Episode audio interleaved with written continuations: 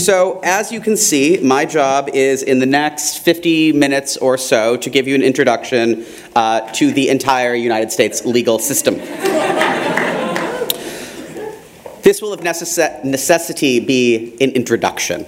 Um, and actually, there's something useful to say about that before we jump in. Um, I'm having the weird experience of realizing that my first day of law school, I was sitting where you are all sitting uh, in this room. And I was someone who did not have lawyers in my family. I have a cousin who's younger than me who is a lawyer now, but when I was in your position, I had no lawyers whatsoever in my family. Uh, and I knew some things, and some of what I'm about to talk with you about this morning, uh, for 1L me would have known. But I can now say this with the safety of many years in the past. 1L me definitely would not have known some of this. So, to the extent that I'm saying some things that you already know, super for you. Um, great, good job. Um, to the extent that I'm saying some things you don't know, that's fine. In fact, my assumption is that at least some of these things, at least some, if not many of you, will not know, and that's the whole reason for doing this, uh, is to make sure that everybody knows these things. And this is not your one and only chance to hear these things. I think virtually everything I'm going to tell you today, you will hear again in a class, so it's not like, oh my god, if I forget something he said, I'm doomed. Um, the goal is to sort of start with the intro to make sure that everybody has the same basic information, and then build out on that throughout the next week month, semester, year, and three years. Okay, so we're going to talk about three basic topics today. We're going to talk about types of law, we're going to talk about types of courts, and we're going to talk about the life cycle of a case. So, three things types of law, types of courts, and the life cycle of a case. So, let's start with types of law. So, on one hand, this seems maybe obvious, but one of the things that's going, but this is something that may not emerge cleanly in any of your classes. It might emerge cleanly in more than one of them, is that there are different types of law. And the sort of fundamental principle uh, here sources, forms, sorry, sources, forms, and hierarchy. So now we're going to talk about types of law, the sources of law, the forms of law, and the hierarchy of law. So when you start with sources, on one hand, it seems maybe obvious, but this is the big picture. Like I have like I have a lot of stuff here today, but I have like six things that if you remember nothing else, you should remember those. And the one that I'm about to say is one of these because you can get really wrapped around the axle if you forget this one, which is this is really slow. Law requires a lawgiver right? And so you're going to encounter a famous case uh, called Erie Railroad versus Tompkins in civil procedure. This isn't necessarily how we used to think about it. Um, we used to perhaps think that law was something that was sort of out there or was inherent or was natural or could be deduced from first principles. But the modern United States legal system is based emphatically on the notion that the existence of law requires a lawgiver, requires someone or something with the ability to create law. There's a famous uh, dissent by Justice Oliver Wendell Holmes where he says that the law is not a brooding omnipresence in the sky. If there is a law, there is behind that law a lawgiver. And in the United States, there are fundamentally two and only two lawgivers.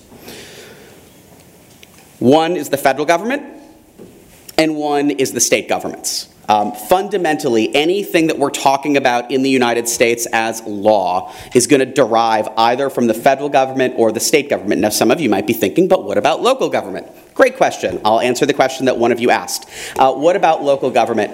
This is sort of a high level conceptual point because, of course, cities and municipalities enact ordinances and laws, but at least the way our federal system currently works, their authority to do so ultimately comes from the states. To the extent that the city of Charlottesville enacts a law, it is because the state or the Commonwealth of Virginia has given the city of Charlottesville the ability to enact a law. So the ultimate source of that law is the state government or the federal government. So that's a really important conception. If we're talking about law, as opposed to ethics, as opposed to morality, as opposed to rules for how we should live our lives in general, if we're talking about something called law, it's coming from some lawgiver. And in the United States legal system, there are two and only two ultimate lawgivers. Okay, so now we're going to talk about forms. Law takes different forms, and one of the things that you're going to be doing throughout the first year curriculum is identifying or dealing with the different forms of law. Now, different classes will focus maybe more on one of these forms and less on others. Some of these classes won't talk about some of these forms at all, but it's useful to sort of get on the board at least the list of the forms of this thing that we call law can take.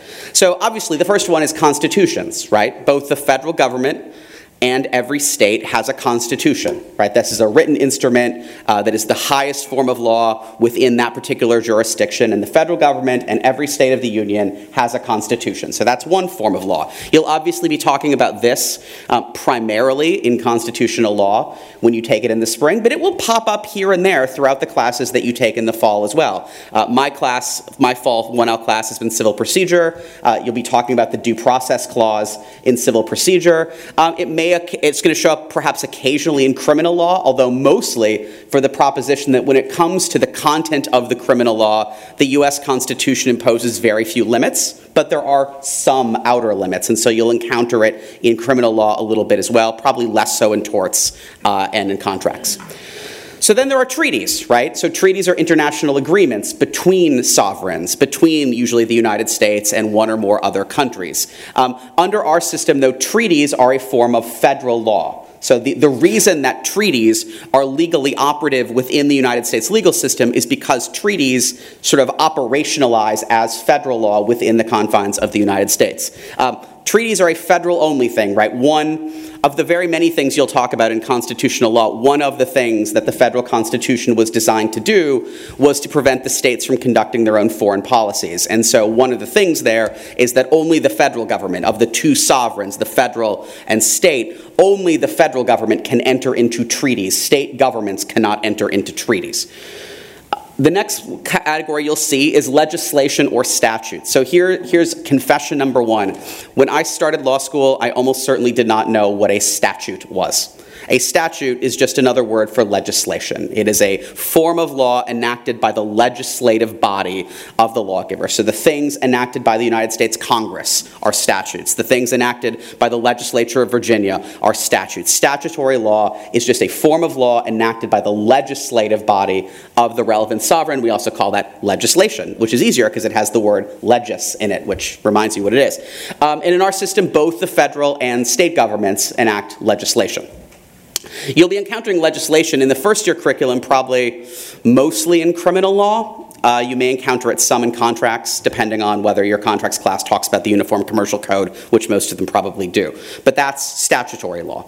Now, there's a subset of this. Some of you have encountered regulations, right, enacted by administrative agencies or rules promulgated by courts. So, for example, every court, or almost every court that I'm aware of, has rules of court that are the, the sort of rule. There are things like filing deadlines and procedural things this is compressing a lot, but ultimately the authority for legislate, excuse me, for regulations and for rules almost always derives ultimately from legislation, that there is legislation. So when the Environmental Protection Agency issues a regulation, formally speaking, usually what happened is there is legislation that creates the EPA, that gives the EPA certain powers and that includes the ability of EPA to promulgate the regulations. But the ultimate source of authority for that regulation is the statute that gives the EPA the authority to create that regulation. Same thing with courts, that there are frequently either the Constitution or legislation confers upon courts to create rules governing their own procedure. But the ultimate source of authority for those rules is either the Constitution or legislation. Okay. Now, there's this last one, which was probably the most mysterious to me when I started law school. Again, fair confession. When, when I started law school, if someone said to me, uh, common law, I would have had very little idea what that was. I would have probably thought it had something to do with England. Um, and it does. I mean, it's, it's not completely wrong that it has nothing to do with England, but common law is just another way of expressing um, the process of lawmaking by courts in the course of adjudicating cases. That when courts decide cases, they announce principles both to decide that case and that will govern future cases. So, for example, if a court says, um, if one person sues another person uh, for a car accident and one person sort of rear ended the other, and the court said, you know, basically, you shouldn't be trailing people so close that if they brake, you end up rear ending their car, and if you do, it's just categorically your fault legally, right? If one person's car rear ends another person's car, the person who was in the trailing car is just automatically responsible. And the court says that, well, that's a form of common law. And so not only will that rule decide that case, that rule will apply in future cases. And so when, when we say common law, really all we mean is law that is created by judges as opposed to by legislators, and doing so in the course of deciding cases. That's just what we mean by common law. You will encounter a lot of common law in torts because you'll learn that some, some types of law are almost entirely common law. Historically, the law of torts has been almost entirely judge made common law. The law of contracts has been largely judge made common law. In contrast, there is sort of no common law civil procedure, and as you'll learn in criminal law, there is basically no criminal, there's no common law of crimes. In fact, one of the US Supreme Court's sort of initial decisions was to say that there is no federal common law of crimes. If you are going to be prosecuted by the federal government for committing a crime, it has to be based in a statute. You can't, there is no, as the court will say, there is no federal common law of crime. Okay, so those are the forms constitutions, treaties, legislation, common law. So now we're going to talk about the hierarchy, and there's, there's obviously a lot that goes into the hierarchy. I'm going to give you some big picture principles about hierarchy here. These are not, you know, by any means exhaustive. You'll spend a lot of time in classes talking about them. But there's a few big picture things that will help you, some, some rules of the road that'll help you. So the first rule, federal beats state. Um, we have a federal system, but our federal system is very clear that in, our federal system, federal law is supreme over state law. So, as long as the federal law is valid, that's, a, that's an important caveat, but as long as the federal law is a valid federal law, it automatically takes precedence over any other state law. And the place that we know that is the federal constitution has a provision called the Supremacy Clause that says that, that says this constitution, treaties, I'm never going to be able to quote the Supremacy Clause. I don't know why I just started to try. Um, you ever do that? You start talking and then you realize, I can't finish the sentence.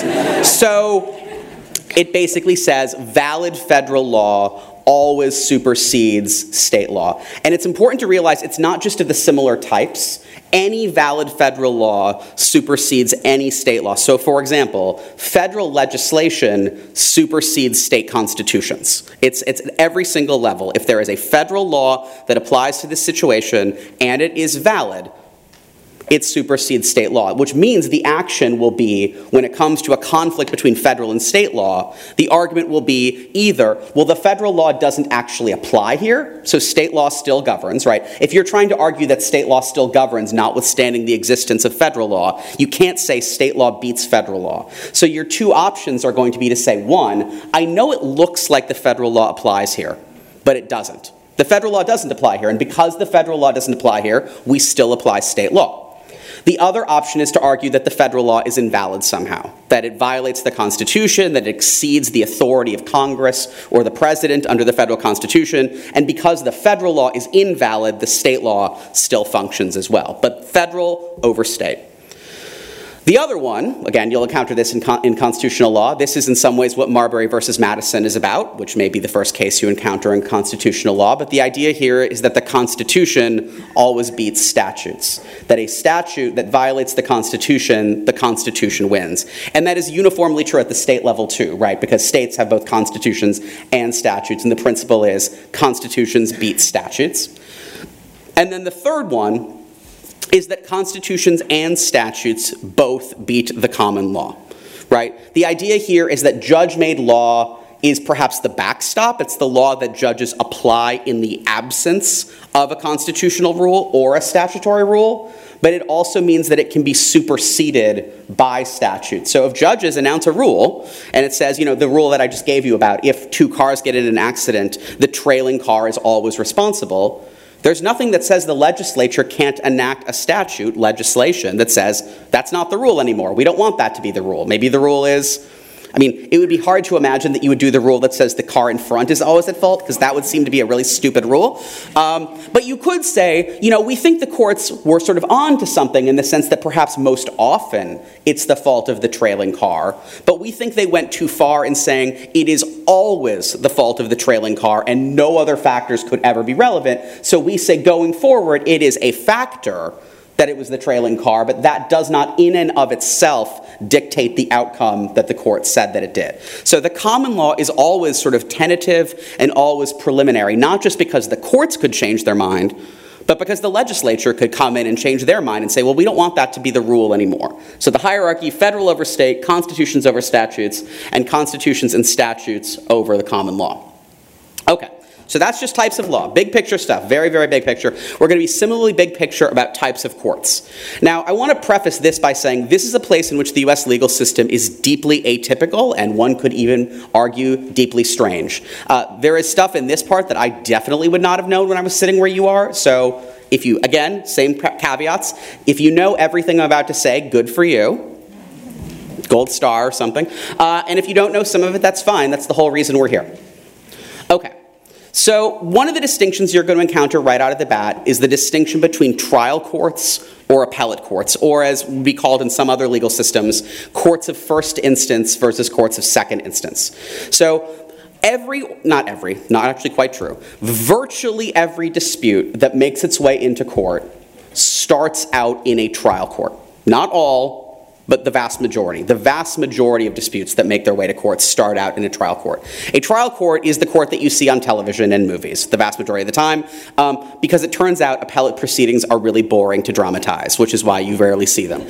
Uh, this is where you have juries, right? This is where you have opening statements. This is where you have closing arguments. This is where you have witnesses. This is where we introduce exhibits and evidence. The trial courts are the courts where all of that happens.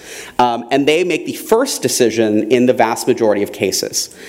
And here's the thing to know the vast majority of cases, trial courts not only make the first decision, they make the last decision because the vast majority of cases never get past a trial court.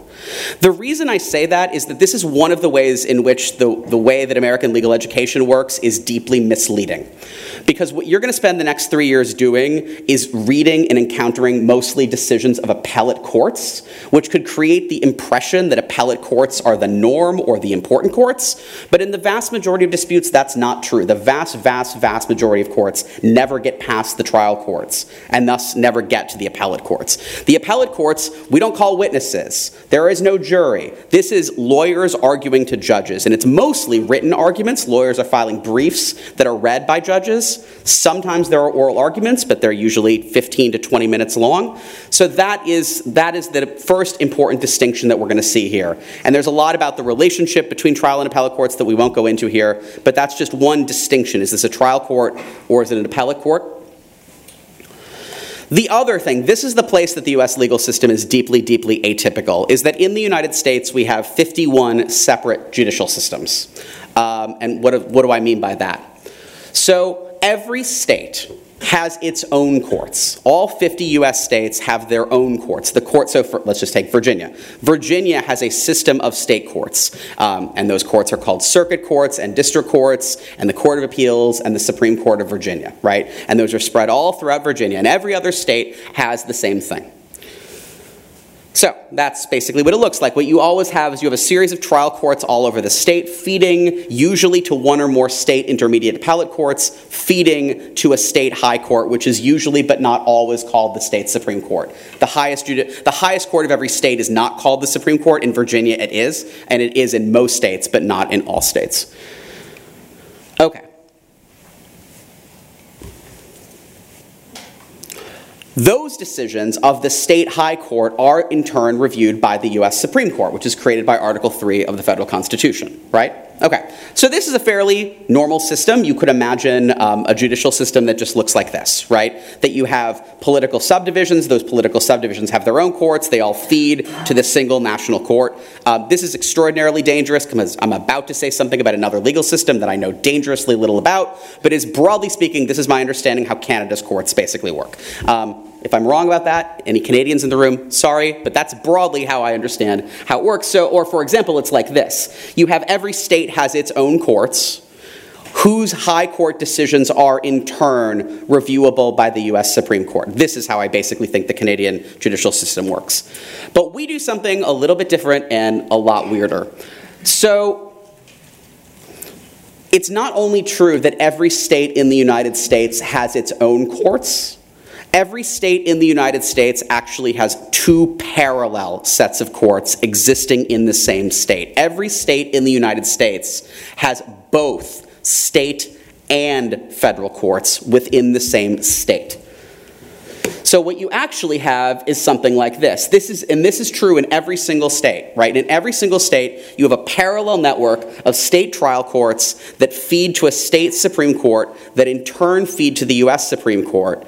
And in the very same state, you have federal trial courts, which are called district courts. The United States district courts are the federal trial courts which are themselves reviewable by a federal court of appeals, which we call the United States Courts of Appeals, which in turn feed to the US Supreme Court. But notice, these two systems don't converge until you get to the US Supreme Court, which means that neither, on both sides of that, these courts are not in each other's chain of command, right? This creates a certain amount of inherent tension. So the federal courts of appeals and the state supreme courts are both subject to the US Supreme Court, but they're not reviewable by each other, which can create a fair amount of tension. We've actually had a surprising amount of that in Virginia in the last few years.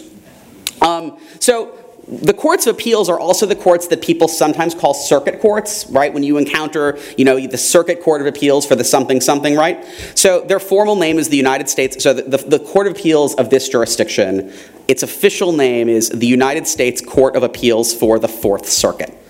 Um, it doesn't actually have the word circuit anywhere in its official name, but when people talk about a federal circuit court, they're talking about a United States Court of Appeals. Um, I'm going to show you a map of the circuits and help you realize something that I didn't realize until I was years out of law school. So here, here we go.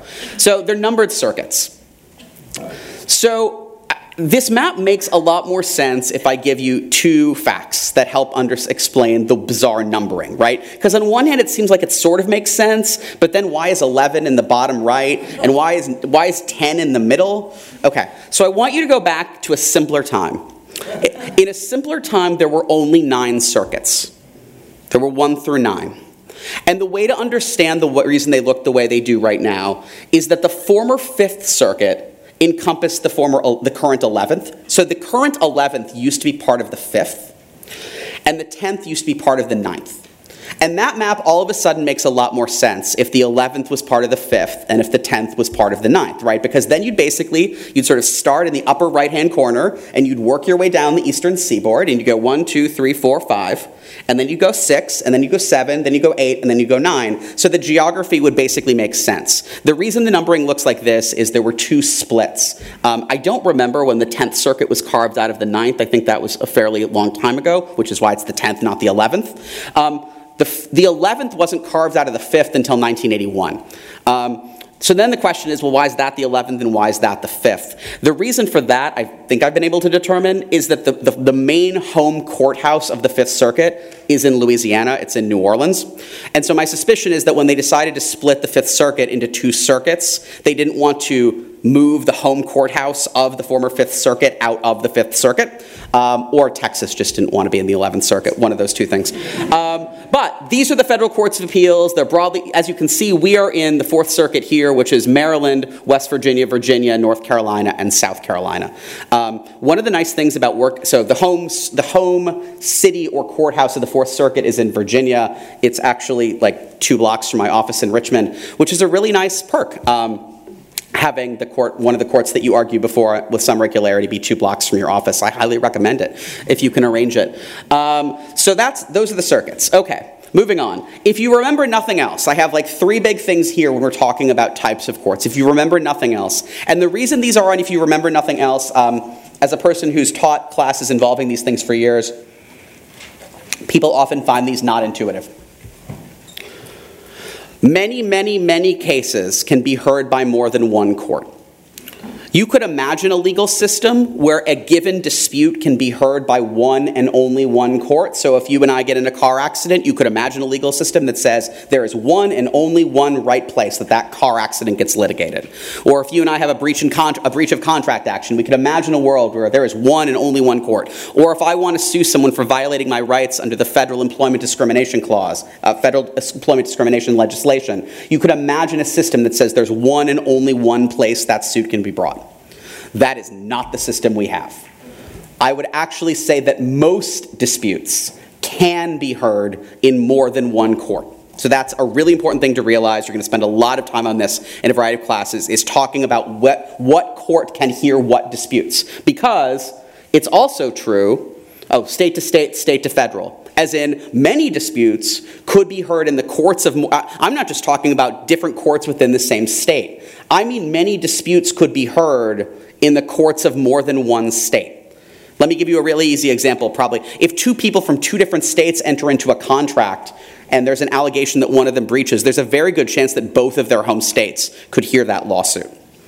It's also the case that many disputes can also be brought in state court or federal court. That's going to, pr- uh, that's going to give you something that I'm going to do at the very end of this. But there are many disputes. You could also imagine a world in which state courts hear state law and federal courts hear federal law. That is not the rule we have either. In fact, presumptively, disp- state courts can and must hear federal law, and federal courts can and do hear st- issues of state law. But it's also the case that no court can hear everything. Every court has limits on the cases that they can hear. So, one of the things you're going to spend a lot of time about in different classes is talking about what courts can and what courts can't hear a given dispute. So, that's an important thing. Um, every court, well, not. Most disputes can be heard in more than one court, but no court can hear every dispute. So we spend an awful lot of time trying to figure out what courts can hear what disputes. But this is the other one that I think people often find very difficult. You could imagine a world in which state courts apply state law and federal courts apply federal law. That's not true either. State courts apply state and federal law, and federal courts apply state law and federal law. So, in other words, just because, and oh, last thing, some state courts will apply the laws of other states. In other words, you could imagine a dispute that is brought in Virginia state court that is governed by North Carolina law.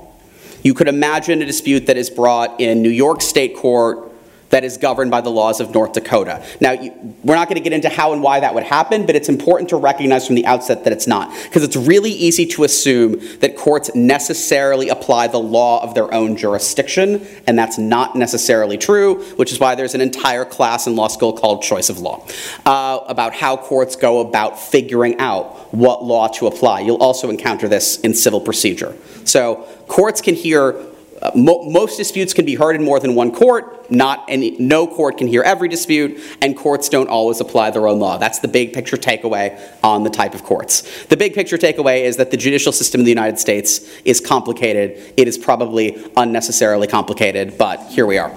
Okay, so that's that. So now what we're going to do is we're going to talk big picture, broadly speaking, about the life of a case. Uh, with apologies in advance to your criminal law class, this is probably going to be more focused on the life cycle of a civil case, uh, but I will try to remember to occasionally say things about criminal cases as well.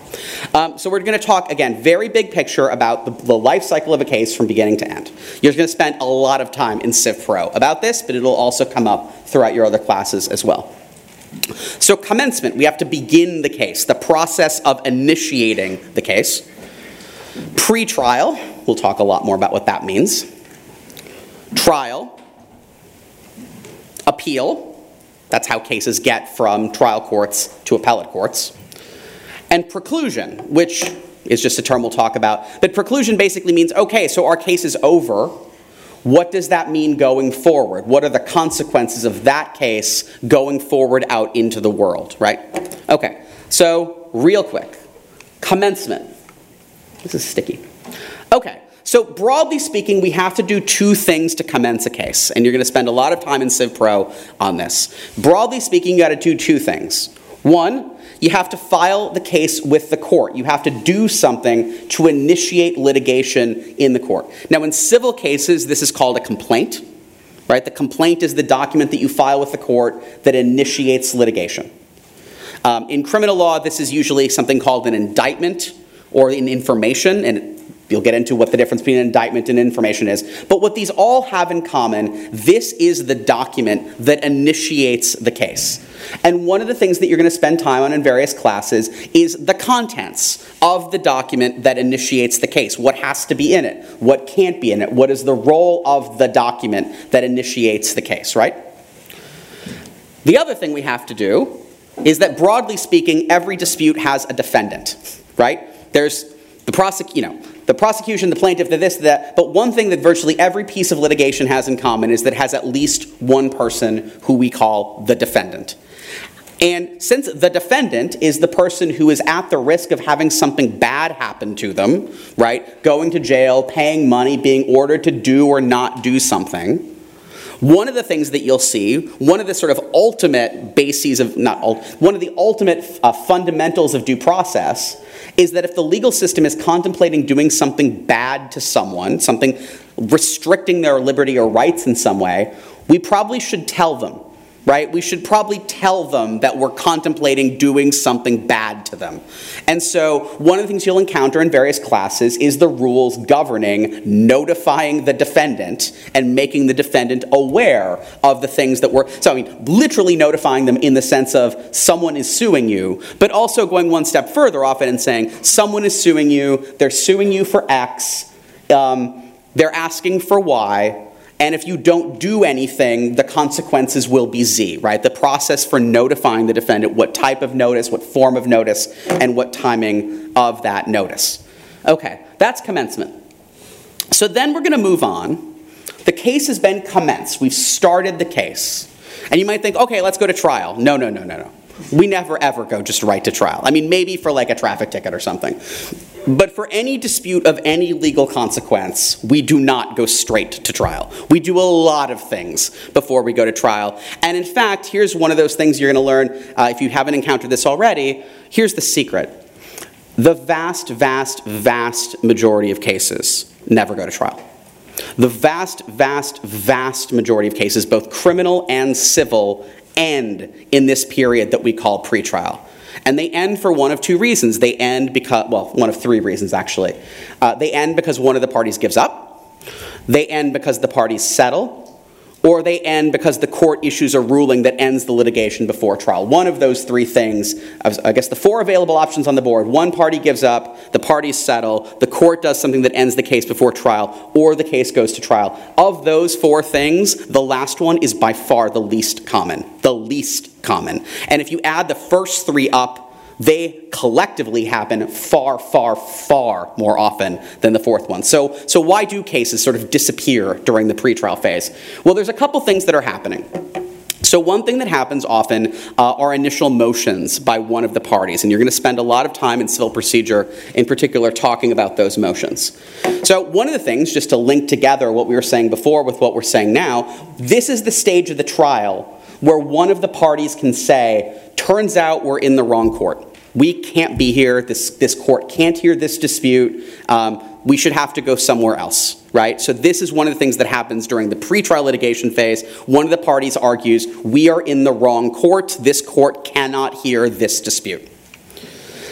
Another possibility is that you can say there's just something wrong with this case, right? That, that we, some number of cases get thrown out because the court looks at that initial document, the indictment or the complaint, and the other party says, Look, I'm looking at their allegations, and their allegations just aren't enough to state a claim against me, and the lawsuit should be thrown out right now. Um, you'll spend a lot of time in civil procedure talking about that, but broadly speaking, broadly speaking, there are two bases under which lawsuits can get thrown out on this ground. One of them is the thing you're accusing me of doing is not illegal. The thing you're accusing me of doing does not entitle you to any sort of relief. So, one way that would go is let's assume, for the sake of argument, that everything you've just accused me of doing is 100% true, that I did everything you just accused me of doing. I am not guilty of a crime or I am not liable to you because the thing you have accused me of doing is not unlawful. So we should stop this case right now. Because if this case goes to trial, you're just going to try to prove the things you've accused me of. And for purposes of my motion, I am willing to assume that you can prove that I did everything you're accusing me of, and I should still win right? So the lawsuits get terminated on that ground. The other way they get terminated sometimes is that your allegations are insufficient. You haven't adequately explained the thing that you're accusing me of doing, and you should either have to give more explanation or your lawsuit should be thrown out. But that's the category, and this is the place where that gets made. But the other thing that happens uh, is something called discovery, uh, which is essentially a process by which the parties exchange information and often hurdle insults and accusations. Um, but essentially, there is this incredibly elaborate process of pretrial discovery in civil cases. There is a, a, less elaborate, but still sometimes substantial context in criminal cases where the parties exchange information. They say, What evidence do you have of this? And they take each other's depositions, they exchange documents, they have where they, there's process where they can pose questions to each other and the other side has to answer and this is sort of the discovery process. This in civil litigation can go on for a very long time a very very long time sometimes. And then what often culminates is one of the things discovery does is it often culminates in a procedure called summary judgment where one of the parties says okay well we've exchanged all the information uh, and based on the information we've all exchanged it is apparent that I, this is a motion you make to the judge. And what you say is, we've exchanged all of our information, and based on all of the information that we have exchanged, it is apparent that I am going to win this case. That there can be only one reasonable explanation, and it is so clear that I'm the only one who can win this case. We don't need to have a trial.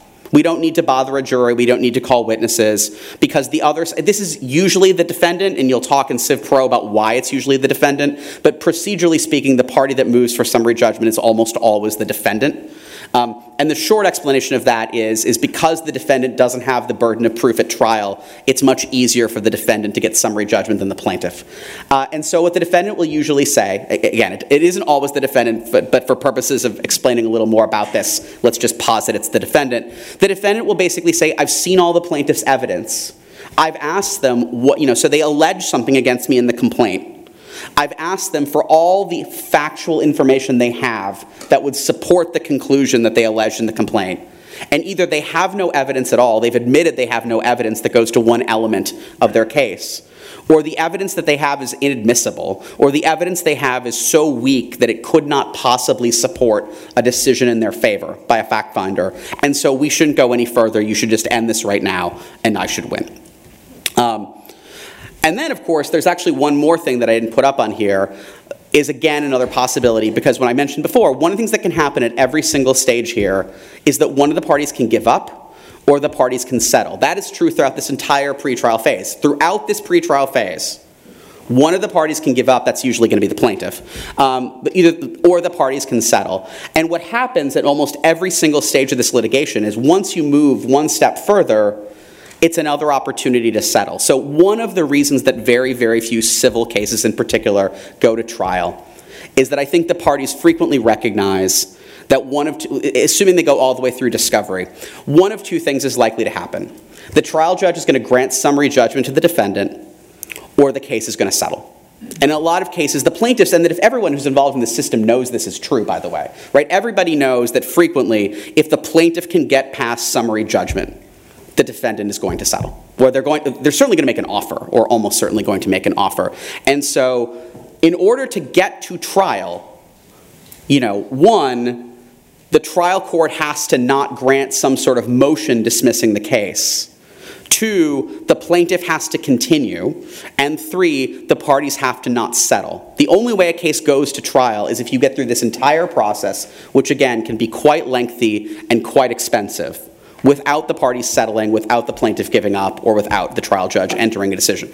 So, if we get past that, and I want to be clear again, this is a distinct, distinct, distinct minority of cases, then the cases go to trial. Um, and of course, we have very different rules for criminal. And notice, when I say the parties can settle, in criminal law, we just call that a plea bargain, right? A plea bargain is just the criminal equivalent of a settlement.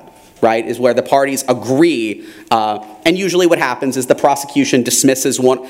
Usually the prosecutor can charge the defendant with multiple offenses, and so the prosecutor agrees to dismiss some of the charges, but not all of the charges, or the prosecution agrees to recommend a lower sentence, a sentence that's lower than the maximum that the defendant could get. But, right, a plea bargain is just the criminal law equivalent of a settlement in a civil case. And if the same thing happens there, if there's a plea bargain, there's not going to be a trial because the whole point of a plea bargain is not to go to trial. Okay, so then there's the trial. Um, again, very few cases go to trial. Very, very few cases. But this is what you learn if you take trial advocacy. To the extent you take evidence, which many of you will, you'll learn about the rules of evidence that primarily govern at trial. Okay, so after that, there's the process for appeal. Um, and really, two things happen. Now, notice if someone settles, you can't appeal. Settlement, uh, sort of appeal, only happens if either the trial judge decides the case or it goes to trial. You're going to learn two categories of things. One is about when you can appeal, right? Um, and the short answer uh, there's, there's, there's a, a, lawyer joke if you haven't heard yet. Um, you can hear a lot of lawyer jokes being in law school. Um, one of them is a case in which uh, a lawyer calls their client uh, to say, uh, The court has reached a decision in our case. Uh, and the, the client says, How did it come out? And the lawyer said, Justice was served. And the client says, Appeal immediately. Uh, cynical lawyer jokes, a lot of fun. Uh, but the short answer is despite the fact that your client might say appeal, appeal, appeal, one of the things you're going to learn in law school is there's actually pretty strict rules about when you can appeal. You can't appeal every time you lose whatever. So there are restrictions on when and how you can appeal. And there are also issues of what are called standards of review, which is appellate courts. I mean, it's sort of weird if we think about it, right? Because we empower someone, the trial court, to make the decision, and then we empower appellate courts to check their work. And so, one question is how closely should they check their work? Standards of review are really just about how closely you should check the work and what work you should check. And the thing you're going to learn there is that appellate courts don't simply do everything the trial judge did over. And so there are places where appellate courts are deferential to trial courts and places where they're less deferential. And those rules about when the appellate court is more deferential or less deferential just are called standards of review. The standard of review is basically how deferential, if at all, should the appellate court be to the trial court. Okay, now the case is finally over. This is not really about the life cycle of this particular case exactly. But preclusion is just a fancy way of expressing the basic idea. Think about why we bring lawsuits in the first place. The reason we bring lawsuits in the first place is because someone thinks there's something wrong with the world and they want a court to do something about it right? That's basically why we bring a lawsuit, a criminal or a civil case. And the whole point of bringing a lawsuit is to resolve this disagreement, right? So I hit someone with my car and they think I should have to pay them, and not surprisingly, I don't think I should have to pay them. So we disagree about whether I should have to pay them for me hitting them with my car. And we could just sort of come to blows or trade insults indefinitely, but we go to a court in the hope of resolving our disagreement about whether I should have to pay them for hitting them with my car, and if so, how much. And so we go through all this rigmarole of filing a lawsuit and litigating it. Well, what happens if one party is unhappy with the outcome and wants to start the dispute up again? right? And you might think, well, doesn't that violate the entire point of going to court to resolve our disputes? The first principle of what courts are supposed to do is to resolve the disputes, and resolving the dispute means that the dispute, once resolved, is over. And preclusion doctrines deal with essentially the effect of the dispute in the past on any further attempts to litigate the dispute or aspects of the dispute or things that are similar to the dispute. So, preclusion doctrine essentially is dealing with this intuition that once a dispute is resolved, we don't reopen it right? This is something you encounter in your daily lives all the time. You're like haven't we haven't we settled that? Haven't we resolved that? Didn't we decide that? And preclusion doctrines are how you decide what it is that we have decided and what it is that you can bring up in the future and can't. And i'm just going to mention two subsets of preclusion. They're called claim preclusion and issue preclusion. You will encounter these both in civ pro. I'm just going to give you my like 30,000 foot overview of helping keep in mind the distinction, because I found the distinction between these two things incredibly hard. And I'm going to give you examples from your own life, perhaps from your parents. So, claim preclusion, claim preclusion, actually, I'm going to start with issue. Issue is easier. Issue preclusion is the legal equivalent of why are you bringing this up again? We already decided that, right? Like, can I have a pony? Imagine you were six and you really wanted a pony. Can I have a pony? And your parent says no. Can I have a pony? They say no. Then we have a whole talk and they say you can't have a pony. And then the next day you say, I want a pony. And they say, we've literally talked about whether or not you get a pony.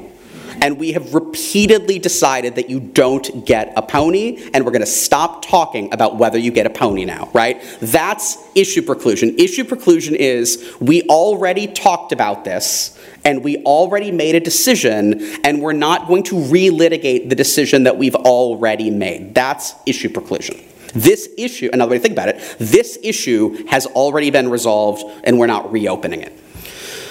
Claim preclusion is its cousin, but it's distinct. Claim preclusion is the why am I hearing about this for the first time now?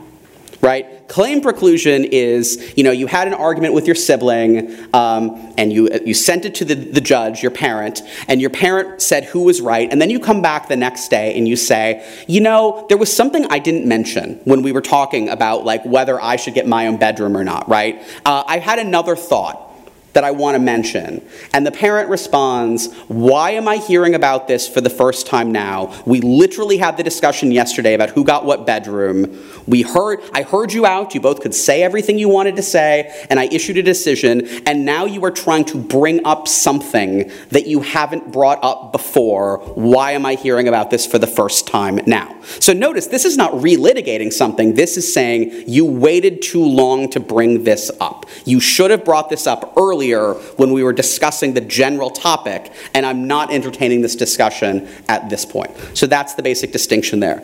So the big takeaways here, again, this was a, I know, a quick, quick little intro to a whole lot of stuff that you will spend, again, the next week, month, semester, year, three years, or the rest of your careers dealing with. Um, but I hope at least some of it was helpful. We talked about the types of law, the types of courts, and the life cycle of a case. Um, enjoy this. This should be a really fun, cool experience for you all, and I will confess to being somewhat jealous uh, that I don't get to do it again myself. So thank you for having me.